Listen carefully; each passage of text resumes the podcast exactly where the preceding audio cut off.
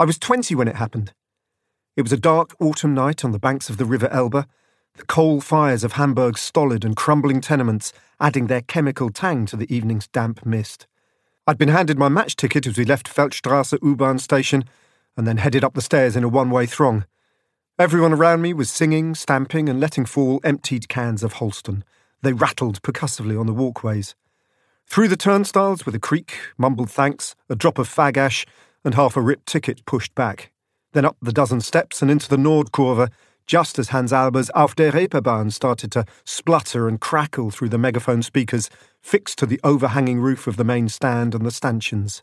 Smoke and steam rose from the crowd, thousands of shining eyes turning towards the dew speckled field as kickoff grew near.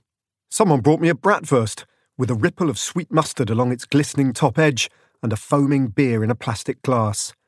Just then, the teams ran out, a roar went up, a floodlight failed, and everybody laughed. I laughed too, so loud I almost spat out some sausage. So this is football, I thought. And everything changed. That was an extract from the brand new, wonderful book, Square Peg Round Ball Football, TV and Me by Ned Boulting. Published by Bloomsbury, priced at $14.99 and available from the When Saturday Comes shop and other booksellers. Come on, lads, it's time to kick off. Welcome to When Saturday Comes, the half decent podcast that strikes the ball through a forest of legs and beyond a hapless goalkeeper. I'm Daniel Gray, and joining me are When Saturday Comes magazine editor Andy Lyons and writer Harry Pearson. Harry, what has the catering caravan come up with this time? Well, I've got um, I'm rattling them there. They're, they're Rolo combos, and I've been I've been detailing on this podcast how um, manufa- confectionery manufacturers have just been lumping everything together into one chocolate bar. You know, so they're just adding loads and loads of different things. But when I bought these Rolo combos, it says um, with fudge and um, salted caramel popcorn, and so I imagine that it'd be a Rolo with fudge and and popcorn inside it. But no, when you open the packet, they're separate. There's a Rolo and there's there's Rolos, there's popcorn, and there's little bits of fudge. It's just they've deconstructed their own chocolate bars. it's like they've gone from the Baroque to postmodernism down overnight. It's like we've, we're one minute we're looking at a Rubens, the next it's a Jackson Pollock. And actually, if you tip these out, it would look like a Jackson Pollock painting. Now I think of it, but I just don't know what what what are you going to do with this popcorn? It's in a packet. I don't know. Anyway, I'm bewildered by it, Dan. I'm bewildered by the steps that they're taking. My mind's a whirl. Could you plant it so the more popcorn a popcorn tree grows? It sort of looks a bit like that, actually. Yes, it does. At the packet, you know, you could shake them out there and then you know thin them out over time, and in the summer, yes, have a lovely crop of uh, Rolos, fudge, and and popcorn. And what else has been occurring in your life? what else has been occurring? Well done. I went to, uh, I was at football as always. Um, there was a particularly noisy goalkeeper in the game I was at on Saturday who who shouted out various expressions that I've never heard before, including big leg and left ball. Um, and at one point, he was shouting out so much that I actually wrote down a section of his shouting in which he shouted, Hold, hold, squeeze, squeeze, stay on top, big five minutes too early, too early. Do it again, Bonzo. oh. um, so I don't know. I think it was Hume was shouting at his team. He may be moonlighting on a premium rate telephone chat line. I suppose yeah. is the other possibility. Um, another thing that occurred um, was that I don't know what's the worst offence really: talking loudly on a mobile phone in a quiet coach, or standing in front of the seating area at a non league football ground, ignoring all the signs that say do not stand in front of the seating area. Because that's what happened. But also, the man who was standing there was uh, was vaping. Huge clouds of whatever vaping things produces. It's steam. I don't know what it is, but massive clouds. You could only see the pitch. And then one of the blokes behind me went over, went across to this guy, and he said, "I'm really sorry, but there's no vaping in this area of the ground." He said it see that there and there's a there's a next to the stand there's a little there's a sort of patch of concrete where there must have been a building at one time that's since been knocked down. He said that that patch there that's the designated vaping and smoking area. So if you want to vape and smoke you have to go and stand there. So every time this guy vaped he moved from his seat and stood on this little patch of concrete.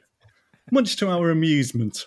Small victories dan Small victories, I say. Also, um, I did mention a, a very long, a long, a massive shootout that was between Brighton and Croker Albion and Bishop Auckland, and I wondered if it was the longest penalty shootout in history. Well, wonder no more, because um, on the 9th of March, in the Ernest Armstrong Memorial Cup tie between Washington and Bedlington, there was 54 penalties.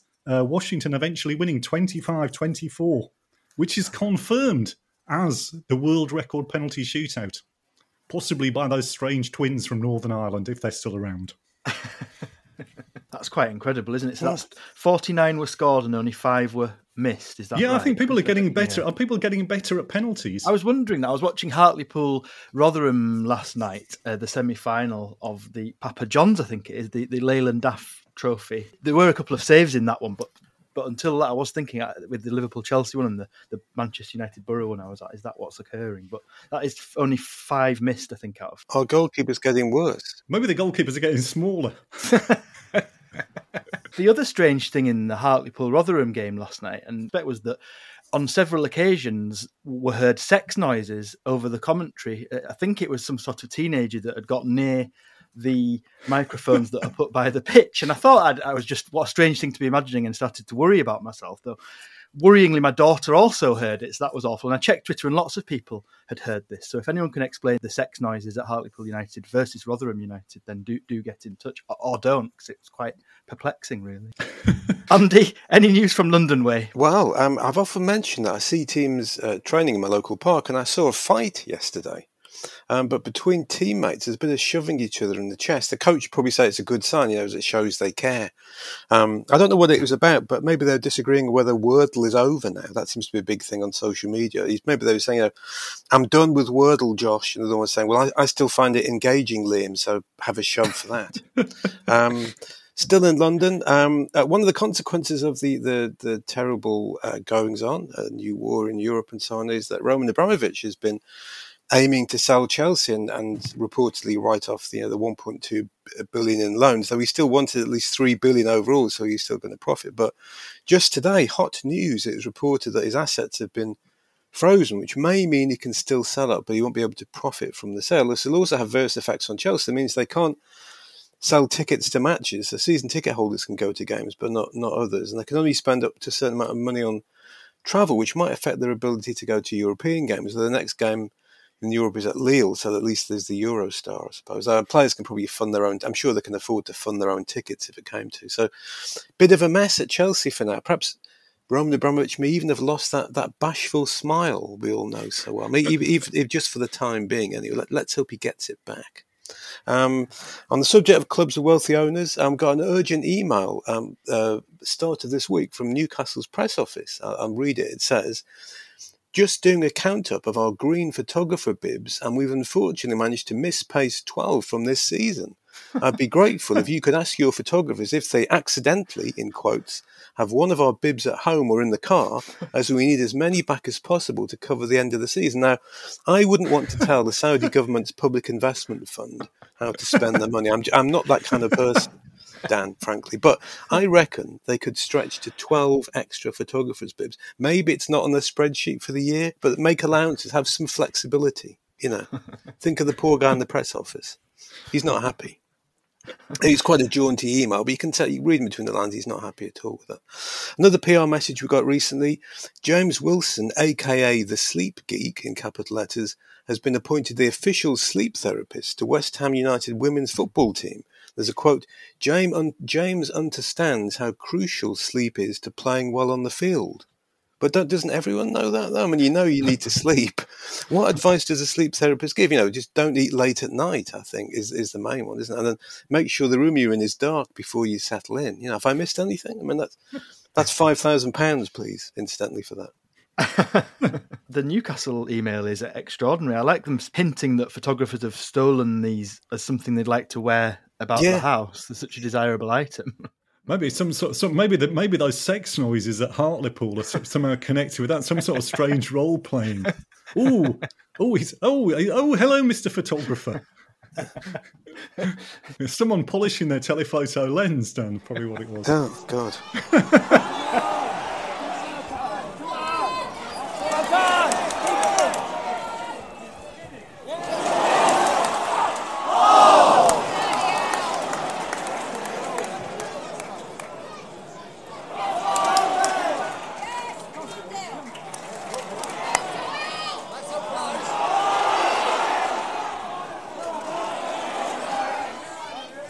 Issue 419 of When Saturday Comes magazine is out now, and joining me to probe its pages is Deputy Editor Tom Hocking. Tom, tell us about some of the contents in this month's issue. Yeah, hi Dan. Um, well, uh, to talk about this issue, I have to take you back to 2003, um, before I was out of school, and the new issue of uh, WSC 198 um, was about to go to press. Um, when there's some breaking news about some Russian Russian oligarch about to take over Chelsea, um, cue a, a sort of a rapid last minute change of plan, and suddenly the cover is two Chelsea players joking about a strange new owner. Um, no one in the WSC team seems to remember what the original cover was going to be, but skip forward 19 years and uh, Abramovich did it again to us. Um, this time, even later, we were literally uploading the new issue to our printers servers when the statement was released that Chelsea were on, on the market to be sold. So that was very exciting. Um, it meant a bit of a rewrite of the of the editorial and uh, features on we already had features on, on, Russia and how sanctions were affecting football around the world. Um, and obviously, we needed a new cover as well. Um, so hopefully, they, they will have dropped through subscriber letterboxes this week. Um, and we were then worried that Chelsea would be sold by the time anyone saw the cover. But the day we're recording this today um, is this is also the day the magazine goes into the shops, and it's just been announced that he's been sanctioned, possibly yeah. ending the chance to sell them. So basically, Roman Abramovich has been ruining WSC covers for nearly 20 years now.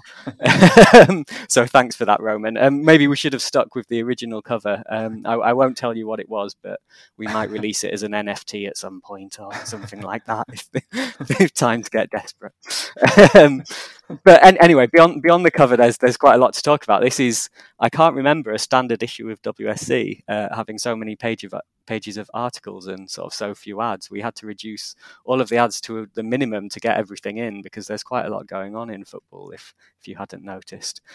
Um, so so yeah so obviously there, there's an article on, on Russia as mentioned and how how those sanctions are affecting um, largely across Europe but also around around the rest of the world but we've also got um, an article by Steve Menary on how uh, CONIFA, which is the uh, association for supposedly sort of independent regions and states that sit outside FIFA, has kind of unwittingly become uh, a way for breakaway states, such as uh, in this this example they uses Luhansk and, and Donetsk, to try and legitimize themselves. Um, so they're sort of possibly being slightly mani- what what started out as association with very good intentions, possibly now being slightly uh, manipulated to the wills of of sort of political, global political um, egos, which, which, which is a shame, let's say.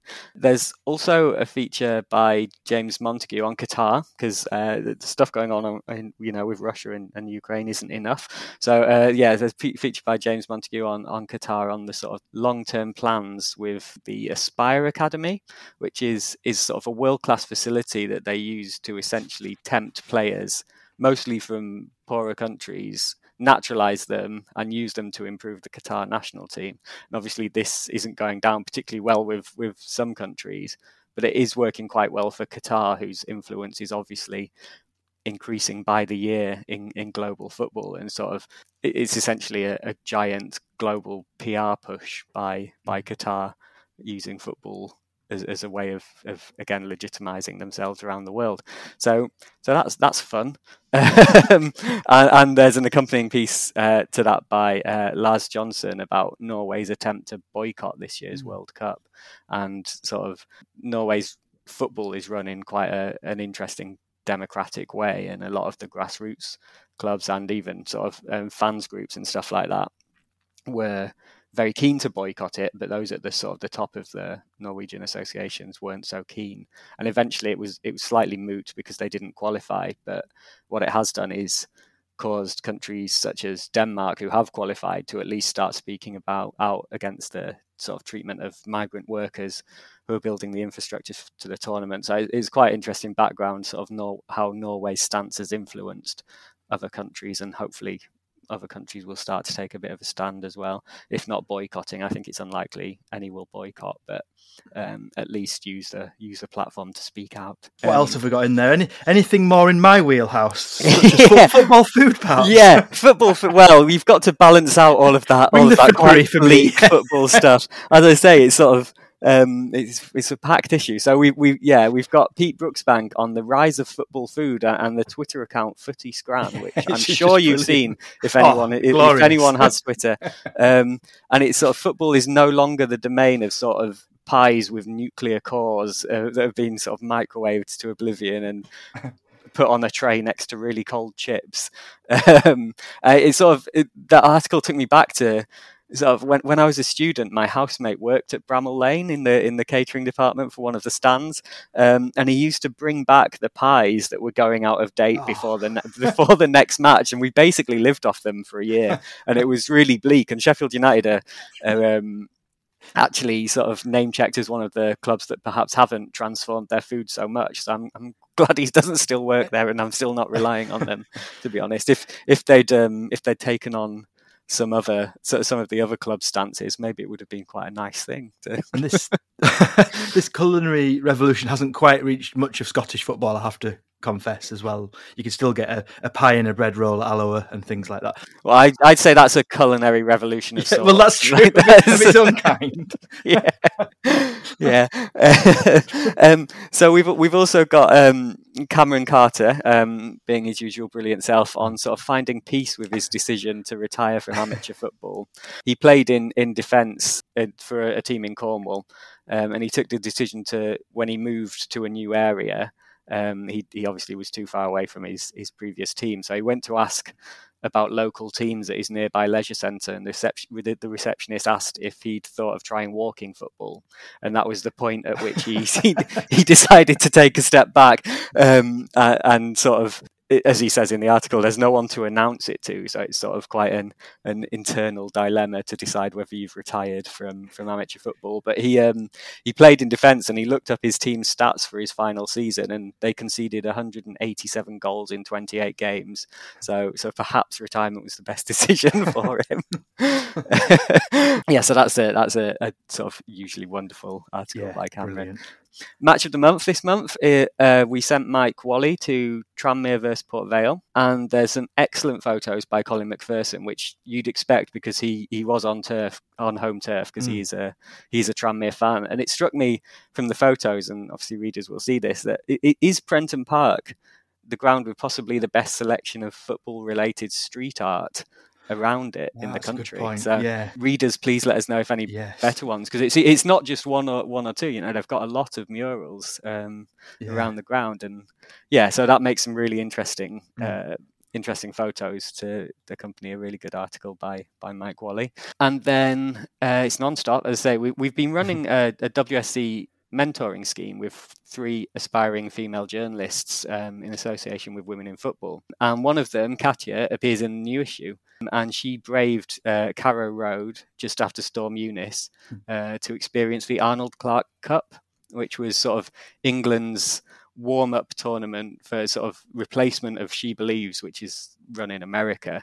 Pre- England have previously taken part in, but but they've sort of started their own one because obviously England is hosting the Euros this summer. So overall, the tournament was a success, and England won. And the, the final game at, at Molineux was quite exciting. England beating Germany, and England did look quite good in it.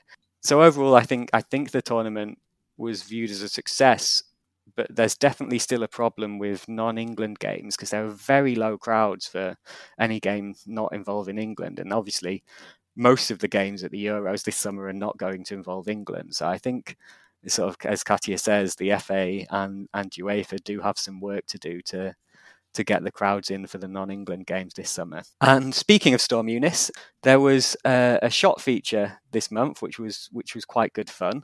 So originally we were sending Simon Gill to to Yeovil but that was cancelled the night before. So he tried uh, he tried to stay a little bit more local to him and tried Lewes instead. The, the dripping a dripping pan. I don't think it has a verb before it, just dripping pan. That was called off an hour before kickoff, and his next stop was uh, Whitehawk, and that was that was rained off too. And there's a great photo of sort of a corner flag being blown over, and then he finally found some football at, at Haywards Heath Town um, they were playing Three Bridges, and once you've seen the photos, the excellent photos that Simon managed to get of of, of that game, um, I recommend looking up the highlights on YouTube because it was a spectacular three-two match that included some some real comedy goals and spectacular goals. So yeah, well worth it. The the, the wind and rain really added to, to that match. Brilliant stuff. So plenty there, and and yet more. Harry's column, of course, as usual, about pitch invaders. A piece on the Polish national team. Sean Dyche.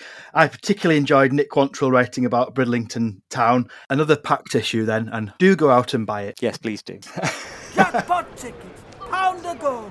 Drawn at half time. £500 prize draw. Get your hats and scarves and pin badges. Your hats and scarves and pin badges. Get your hats and scarves and pin badges. Pin badges, hats, scarves.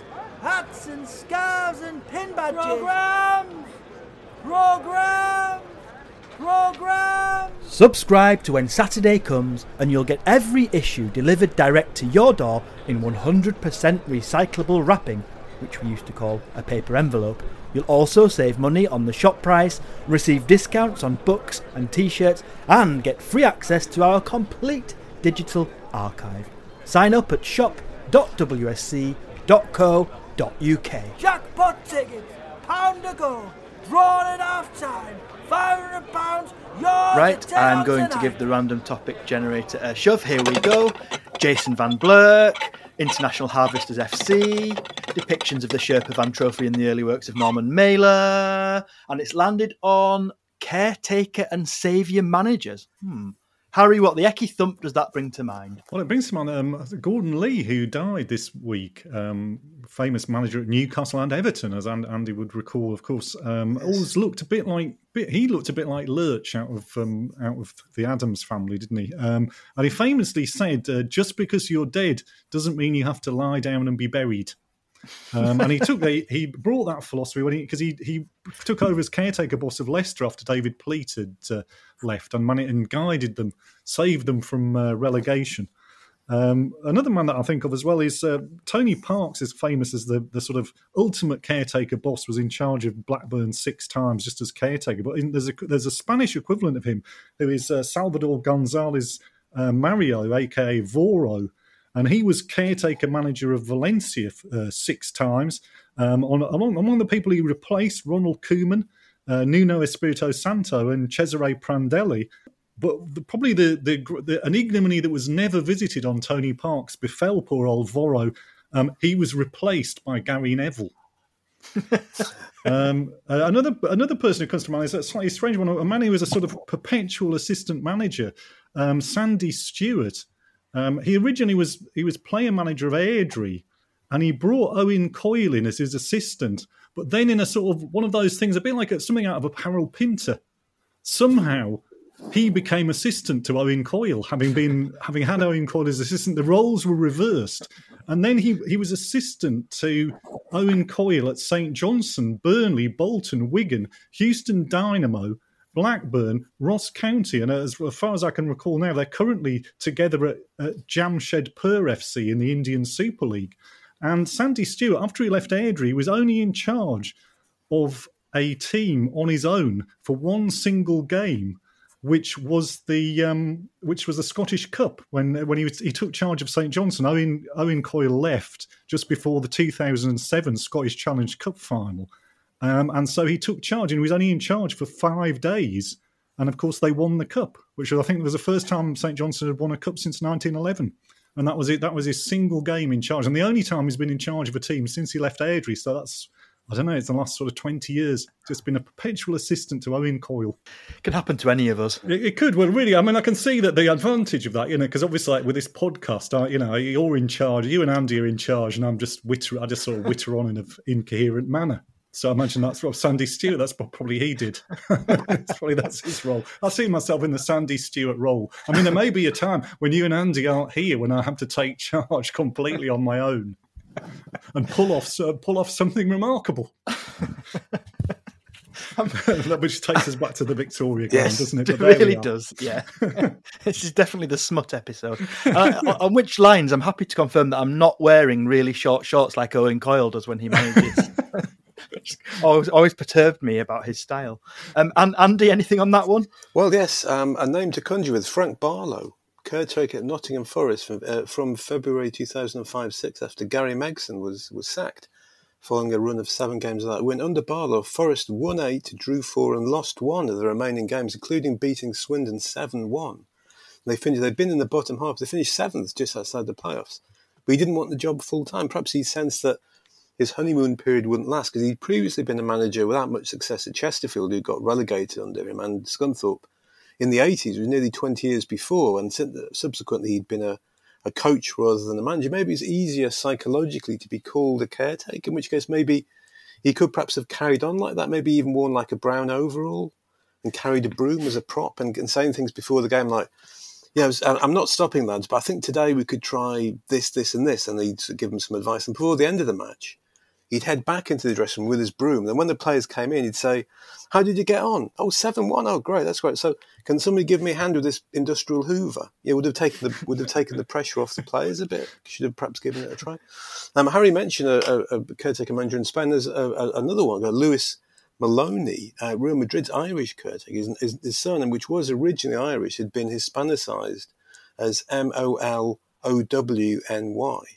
Um, he was born in Spain. He was an ex Real Madrid player in the 40s and 50s. He went on to the coaching staff from the early 70s to the 90s, and he was frequently caretaker manager when the latest one of their big name coaches was sacked. He was officially managed them a couple of times, after which he was allowed to go back to a behind the scenes role until they appointed the next one. So you'd imagine he would have had his own parking space. I imagine having quite a modest car. And probably his own ta- his own table in the canteen, and perhaps his own menu. You know, always a chicken salad on Tuesdays, type of thing. um, in a similar sort of deal, Ronnie Moran at Liverpool. Um, there is a player, then there's a coach for 40 years or so, and part of the so-called uh, boot room, backroom staff, along with Joe Fagan and Roy Evans. They were both uh, managers. Uh, Ronnie Moran was only ever caretaker. He took over as caretaker when Kenny Dalglish resigned after a four-all FA Cup draw with Everton in '91. Liverpool had been ahead four times and it finished four-all. And Everton won the replay after Moran uh, took over. They'd also have a 7-1 win, uh, like Frank Barlow, away at Derby, though they then, then lost the next game at home to QPR. And Graeme Souness then took over and they won the cup. I remember one of the, the goals in the final against Sunderland, Moran celebrated by reaching out, reaching down and kind of massaging Graeme Souness's calves, which seemed like an odd way to celebrate. Maybe it's like a bet they had. I wouldn't want to massage Graeme Souness's calves under any circumstances, actually, I don't think, even if I was asked to do so, or especially if I was asked to do so. Maybe it's one of those things like patting a bald man's head for good luck. Maybe massaging Graeme. Maybe Graeme Souness had lucky calves. Yeah, maybe some some sort of folk wisdom. Um, but we, we, which is probably we will have to delve further into that. Perhaps. Of course, there's, there's also Joe Mercer, of course, caretaker manager of England in 1974, between the sacking of Alf Ramsey and the appointment of Don Revie, and he opened his first team tour by saying, "I never wanted this bloody job in the first place."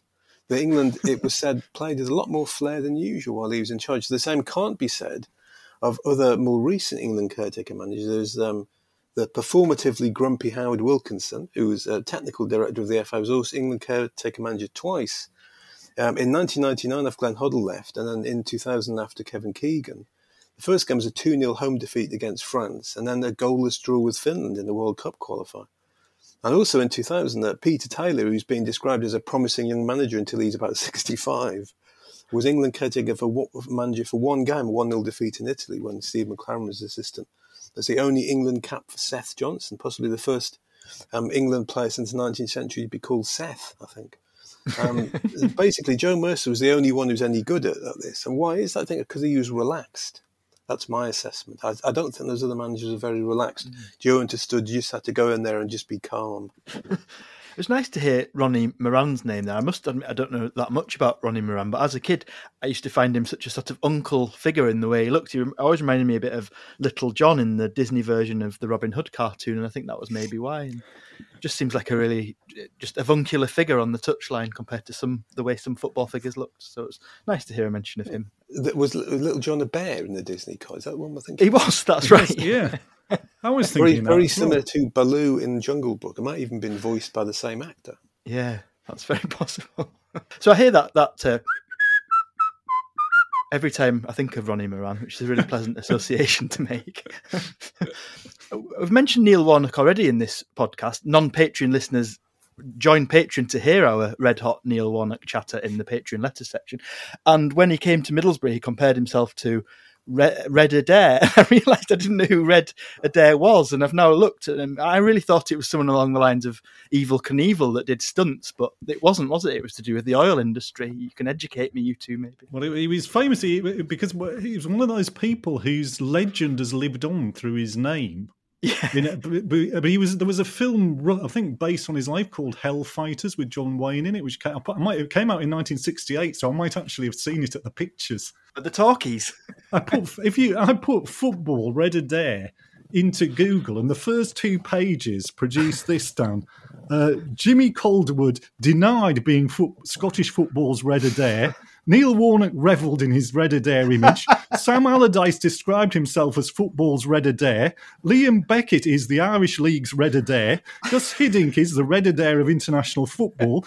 Jimmy Duffy feels like Scottish football's Red Adair. John Hughes is the Red Adair of Scottish football. Alan Ball was football's Red Adair, while Eddie Howe stopped short of labelling himself Red Adair and uh, you know, so Red Adair is a bit, but the other person who crops up who is similar is Harry Houdini, because Harry Houdini, who died, I don't know, back in the 1920s, I would guess, he also crops up because people he's pulled off a Houdini act.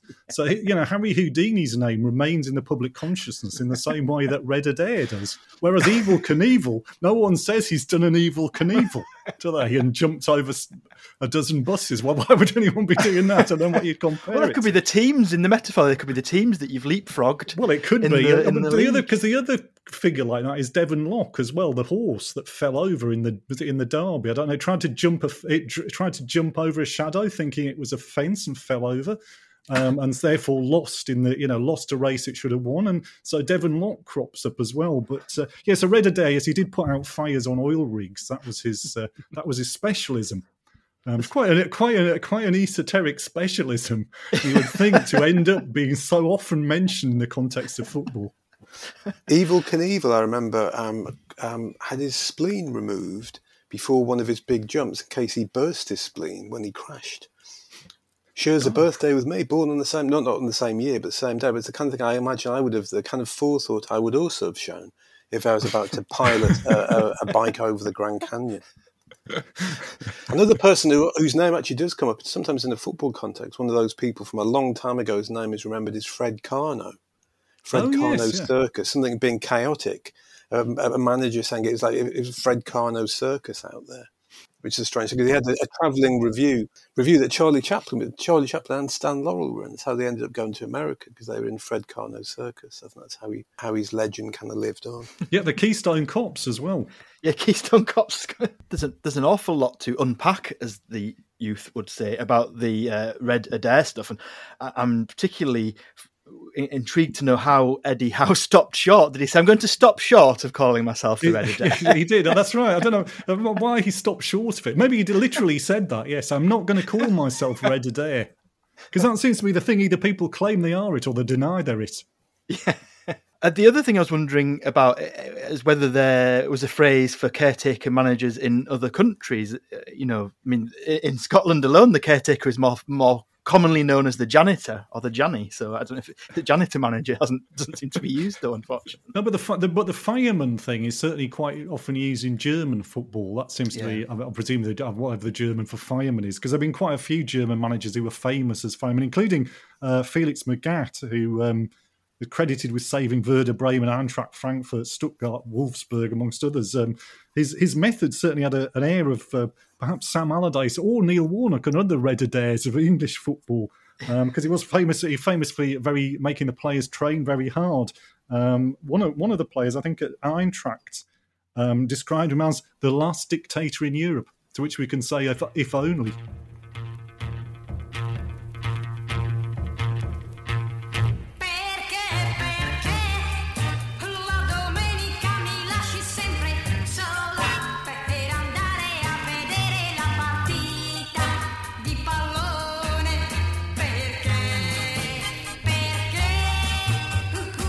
Time for the part of the podcast where one of us chooses a record from that wonderful website, 45football.com.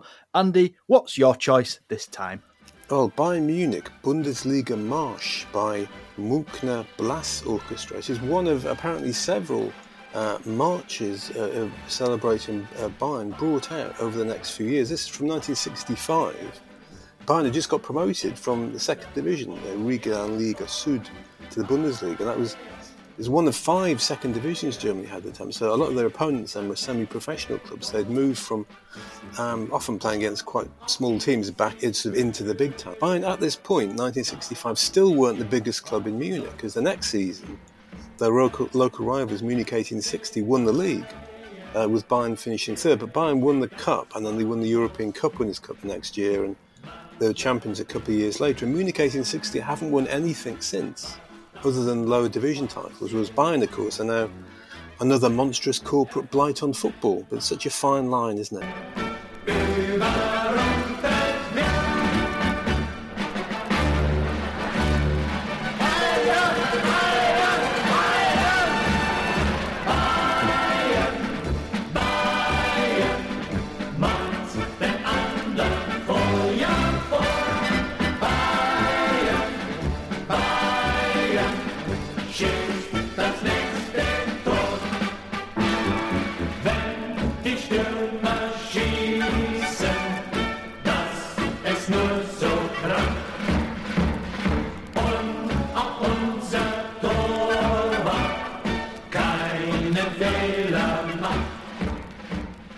Tree falls and no one can is there to hear it fall, does it make a noise? So, does a penguin get cold? What way does your bathwater go? Sam's had a lovely haircut. It's started to grow out now. Coops is here, working silently away. Robbie's over there. It's the first time he's been quiet today. Terry's brought a briefcase in, you know. He's got four Japanese talking dogs in there. This is this is what we work with and we'll continue to work hard. Now it's time for our sort of new feature, the final third, in which we ask someone to help us build a football museum by donating a match, a player, and an object. This time I'm joined by John Spurling, a writer for When Saturday Comes, among many others, and an author whose brand new book, Get It On How the 70s Rocked Football, is available in the When Saturday Comes shop and all the other usual places. And great reviews so far. Hello, John. Hi, Daniel. Yeah, thank you very much for having me on. Thank you. That's our pleasure. So tell us about the book, what it is, why you wanted to write it. So, yeah, I mean, I've always been always been fascinated by the 1970s. I was born in 1970 and um, obviously as a, as a, football fan as well and a, and a, history teacher and a politics teacher it's kind of it's kind of um, perfect for me. I mean i i kind of grew up with, with football in, in the latter part of the 70s when when televised matches were, were few and far between. Um, you know i watched fa cup finals european cup finals as well with forest and liverpool in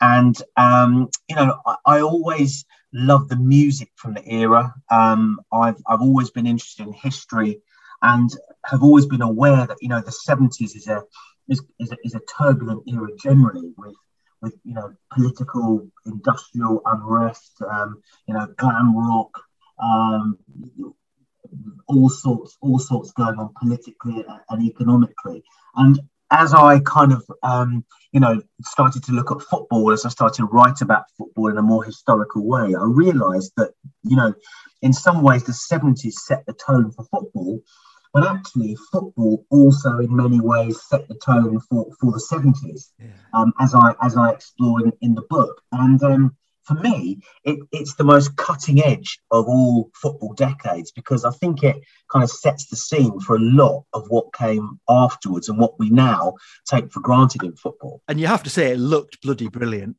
the hair, the kits, the mud. I mean, tell us about the cover of the book. There's a bit of a scrap going on on the front. yeah, that's right. That's right. I mean, on on the front, it's it's, it's obviously I'm an Arsenal fan. It's not a book about Arsenal at all, but um, it's a, I think a fantastic picture of Charlie George. Um, Bob McNab getting getting stuck in on Newcastle player with Peter Peter Cold-eyed story story there on the on the on the left hand side, and you know it was Biteback that chose the the colouring um, of of the front cover, and uh, I think it works really well because if if you look back to you know your mum and dad's photos from that era, or your grandparents, or your own if you're of a certain age listening to this, you'll see that actually burnt orange and brown are the in colours of the 70s and and you know Coventry City took it to, to another level in terms of their chocolate brown kit. In America going brown was called earth toning. I quite I quite like that. So um, yeah they are the colors of the 70s for me. So I think it's kind of that low lighting um, that you see on, on on photos from the from from 50 years ago, which I think I think makes the front cover um, appealing. Definitely. Take us inside the book. I mean, did you take a, a chronological approach, 71, 72 onwards? What's the way you've gone about it? No, no, not at all. I mean, the, the book, the book, as I, as I say in the forward, kind of it kind of came together. It's taken me 25 years to get it over the line. I mean, I've written other books but I started my freelancing career back in 1990. Um, and I was lucky enough for this book to have interviewed a lot of footballers and people from that era who sadly are no longer with us. So, you know, I, I interviewed George Best in, in 2004. Um, I've, I've, interviewed Stan Bowles when he was um, at his at his bullish best as well. So really, it, it came from um, a load of interviews that I've done down the years for English football magazines and also American or American soccer magazines as well.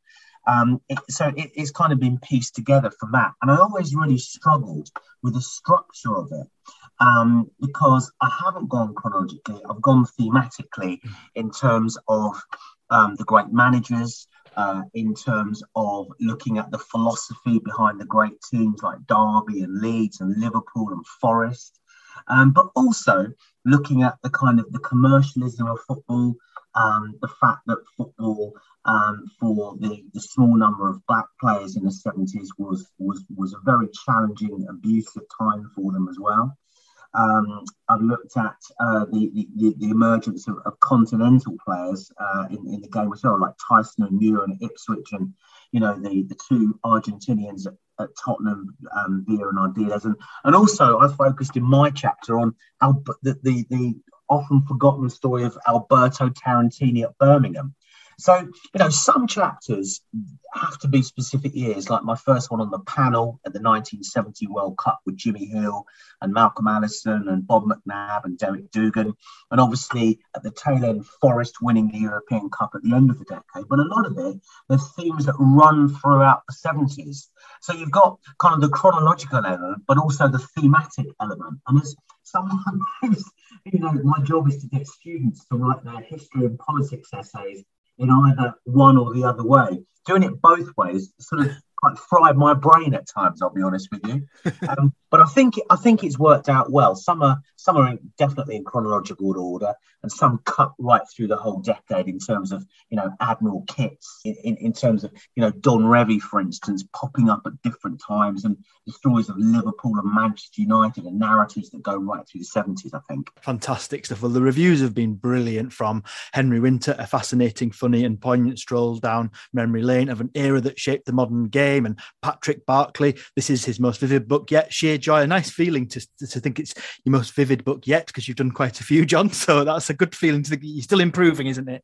yeah, I mean, I, I, took the approach with with with with asking these guys to review the book, like I did with the, the footballers I interviewed. I just asked them. Um, and I found with the players from the era that they was they were so accessible. You know, I just DM'd Rodney Marsh on Twitter, and he and he got back to me within half an hour saying, "Yeah, choose whenever you want to talk, Rod. You know, to blimey."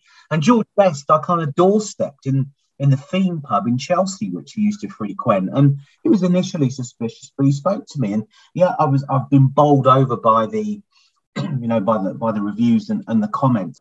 Fantastic stuff. So Get It On is out now and in the When Saturday Comes shop and elsewhere. Well, John, I've invited you along today not just to talk about this fantastic new book, but as our latest guest curator in the When Saturday Comes museum. But first of all, I'd like to ask you to contribute to the museum a match. Match. Okay, I, have spent a little bit too much time this week thinking about this. I've sort of pondered it long and hard on my journeys to work. Um, okay, so a match. I mean, there's I, have gone full seventies for the for the museum, as you might oh, expect. Oh, yes. So I'm going to choose the European Cup clash between Derby County and Benfica. For me, that match is peak Clough's Derby. So Derby won the league in uh, in '72, and then obviously they got into the European Cup, and they played Benfica at the baseball ground in front of 41,000. Anyone who went to the old baseball ground, it was a really tight compact ground, stands really high. You made a made a rare old racket, and you know a lot of the players you could smell the smoke from the fans who were smoking uh, next to next. And Derby absolutely outplayed Benfica. Um, three 0 uh, Benfica had, had Eusebio and all their Portuguese stars, and Derby were immense. I mean, football from the 70s hasn't always aged well, but that Derby team was still really, really easy on the eye. Even John McGovern, who didn't score too many goals, got in on the on the act that night.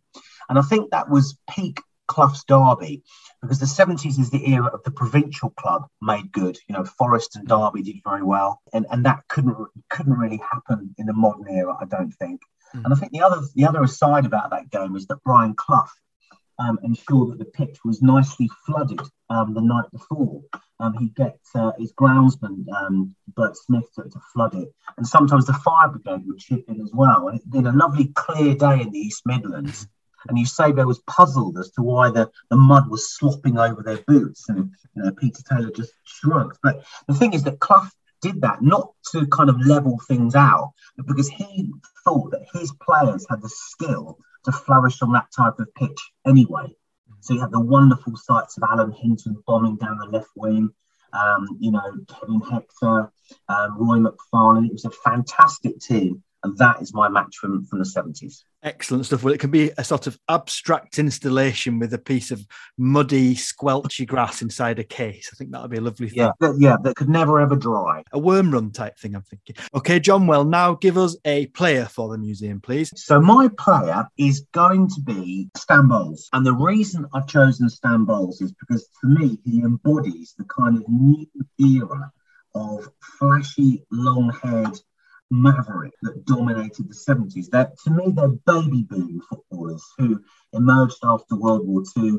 You know, for them, rationing and um, national service and stories of the Great Depression mean little. As you know, um, was it Rob Stein? Steen said in his book, The Maverick, they wore their lack of convention as a, as a badge of honour. I think he said. And Stan Bowles embodied the era in the sense he was a magnificent entertainer. Yeah. But ultimately, the Mavericks weren't um, successful trophy wise in the sense that in that season, the 75 76 season, QPR were picked the title by a more hard-working, pragmatic Liverpool.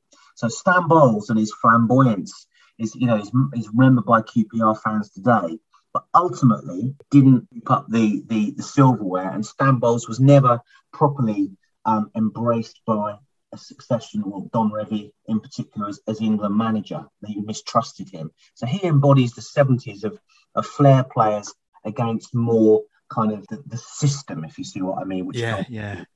That's I, I, yeah. Stan Bowles would be my choice. Okay, John, we've got our match, we've got our player.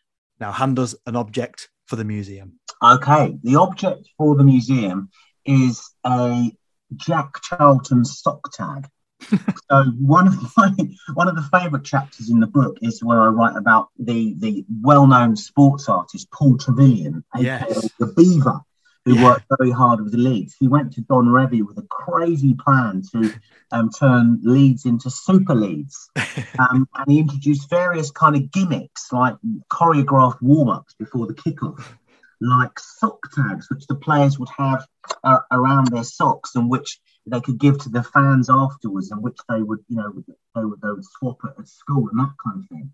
um, and they also had the target balls, numbered target balls, which they'd hoof into the crowd. And, and Paul Trevillion reckoned these would bump up the, the number of kids coming to the ground because they could swap them on Monday and everything else.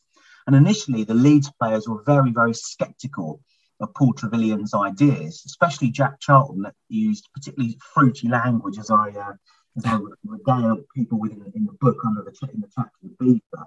But in the end, Revie and the players accepted and embraced Paul Trevillion's ideas. And after Leeds won the FA Cup in '72, Jack Charlton not only shook Paul Trevillion's hand, but presented, it, presented him with a Jack Charlton stock tag, which I think is a great story. So my uh, object is a Jack Charlton stock tag. That is wonderful. There must be a museum shop, I think, and we're certainly going to sell sock tags in there. I don't think any museum shop has done that before, so that'll be an That's the right. kind of product we need.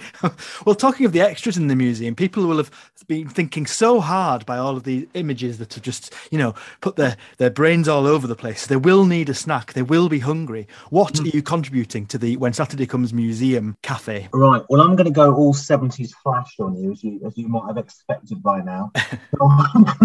So I'm gonna- I'm going to um, going to give, and, and of course, I don't think there was much thought of vegetarianism back in the 70s, especially for footballers. Steak Diane.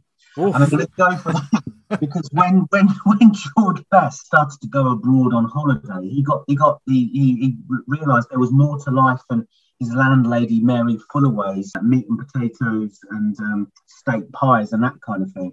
So he went for, for, for steak Diane, and, and I think that symbolises the fact that, that footballers' um, dietary habits were starting to go a bit more at market. I could have plugged for Malcolm Allison's beef bourguignon, which he says in his shoot survey is his favourite food. Can I can I ask? Would people be allowed to wash it down with a seventies drink as well? Oh, yes, absolutely, yes. Right. Let's go for a, a nice glass of Courvoisier. Ooh. the, the choice of, of Tommy Docherty and other stressed out 70s managers and the Who's Who drummer Keith Moon as well. So we'll have um, we'll go for steak Diane washed down with um, a not too small glass of Courvoisier. Absolutely magnificent. a perfect day out in the museum. Thank you very much, John. Lovely. Thanks, Daniel. Cheers. You have been listening to the When Saturday Comes podcast, produced and edited by me, Daniel Gray. Do join me, Andy, and Harry again next time for more vital, topical, and half decent chatter.